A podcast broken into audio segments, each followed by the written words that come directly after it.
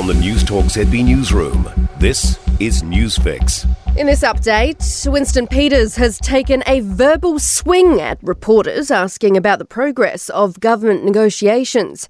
The New Zealand First Leader is launching his party's campaign for the Port Waikato by election in Pukekohe this afternoon.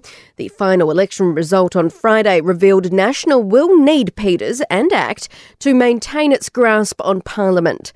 Peters told reporters he wouldn't discuss coalition talks for the sake of confidence, but that didn't stop them from trying. This is not a slow learners class. I'm not going to talk about the coalition. I made it very, very clear. And to some of you who didn't want to know me before the election, why did the man have answers now? It's the height of arrogance. The SPCA is hoping to entice more kitten foster parents by covering costs to care for them. The animal welfare charity has seen an influx in kittens in its care, with 47% more this September than last year. It says it will cover all expenses, including food, toys, and medical care, and only needs foster parents to spend time with them. Spokesperson Corey Regneris Kell says a big driver in the influx has been an inability to de-sex animals over COVID. Animals staying in a shelter environment is not the ideal. They want to be loved, they want to be cared for, and this is an opportunity for those that potentially can't afford at the moment to take on a lifelong pet. Meanwhile, all rats, stoats, and weasels have been eliminated from Wellington's Miramar Penin- Peninsula. Five years of high density trapping devices has created a predator free environment.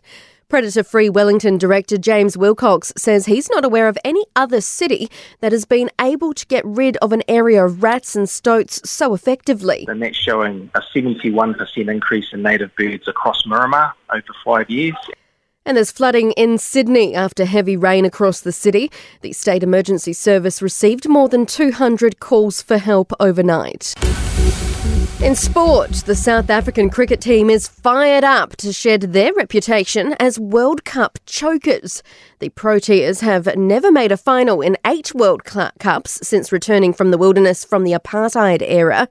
Tonight, they encounter hosts India in the battle of the two top sides, and captain Temba Bavuma is keen to hit their chokers tag for six. If we come unstuck, I don't think it'll be a matter of choking. I doubt you would say that about India as well. If they come unstuck, if they choke, um, you've got two teams who are in form. I think it's just a matter of who breaks first and who's able to, I guess, exploit exploit that moment or that weakness.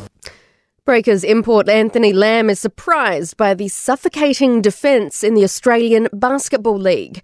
Lamb has clocked up almost 100 NBA games and believes there's less space to weave magic in the Aussie League. The Breakers face the Kings in Sydney tonight, with Lamb confident he'll continue to adjust to the different style. For more news, listen to Newstalk ZB live on iHeartRadio.